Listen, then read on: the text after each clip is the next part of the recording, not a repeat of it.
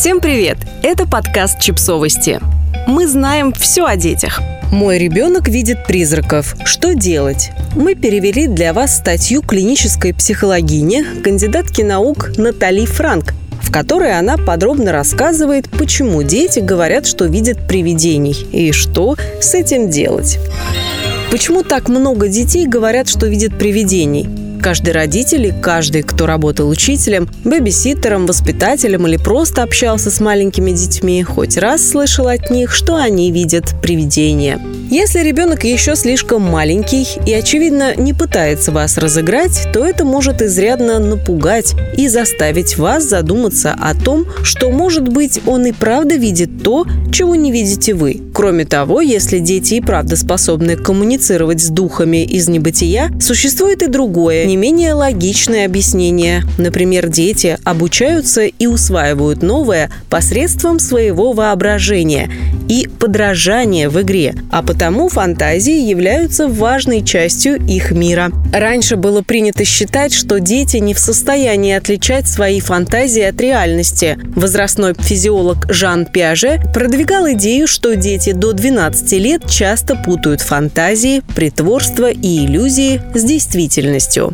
Например, они верят, что магия реальна, драконы существуют, а человек, одетый как привидение, является привидением. Однако более современные исследования показали, что уже в три года дети способны частично осознавать, что является настоящим, а что нет. Хотя дети уже в таком раннем возрасте показали способность отличать фантазии от реальности, они все равно могут неверно интерпретировать некоторые вещи и явления или просто не знать о существовании определенных определенных феноменов, известных взрослым. Например, когда дети видят что-то периферическим зрением или галлюцинируют в пограничном с засыпанием или пробуждением состоянии, они могут поверить, что увиденное ими – это настоящее привидение, фея или лепрекон. Взрослые же склонны просто игнорировать эти явления или объяснять их, исходя из своего опыта восприятия. Привидения, которых видят дети, могут возникать в результате ошибок восприятия, когда они не обязательно видят что-то похожее на привидение, а просто видят что-то, не совпадающее с их предыдущим опытом, и интерпретируют это в пределах знакомых им понятий. Также не исключено, что привидениями становятся воображаемые друзья, которые есть у двух третей детей.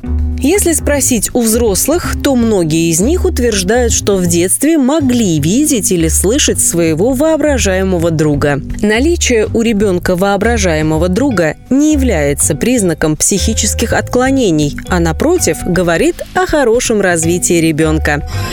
Что делать, если ребенок говорит вам, что видит привидение?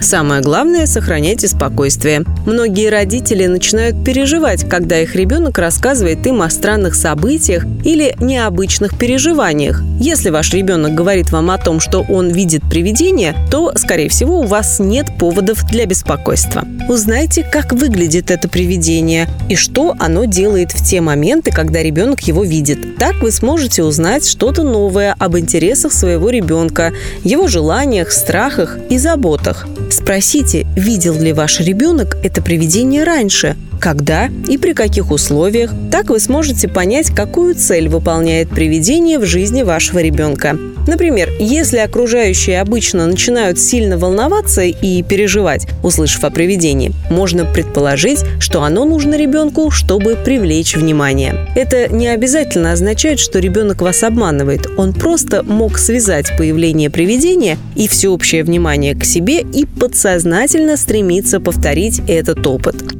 Спросите, нравится ли ребенку встречаться с привидением или оно его пугает. Если оно пугает ребенка, вы можете придумать способ превратить страшное привидение в дружелюбное или избавиться от него. Вы сами принимаете решение о том, хотите ли вы поддержать веру ребенка в привидение или развенчать ее, и вам решать, как вы это сделаете.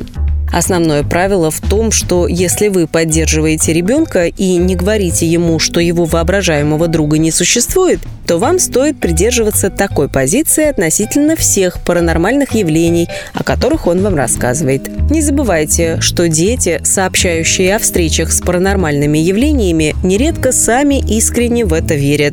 Если вы будете убеждать их, что то, во что они верят, не настоящее, вы вряд ли сможете их переубедить, зато это может привести к тому, что в следующий раз ребенок не захочет делиться с вами своим необычным опытом. В будущем это может нарушить важную доверительную связь между вами и ребенком и его веру в то, что родитель способен ему поверить даже в самых неординарных случаях.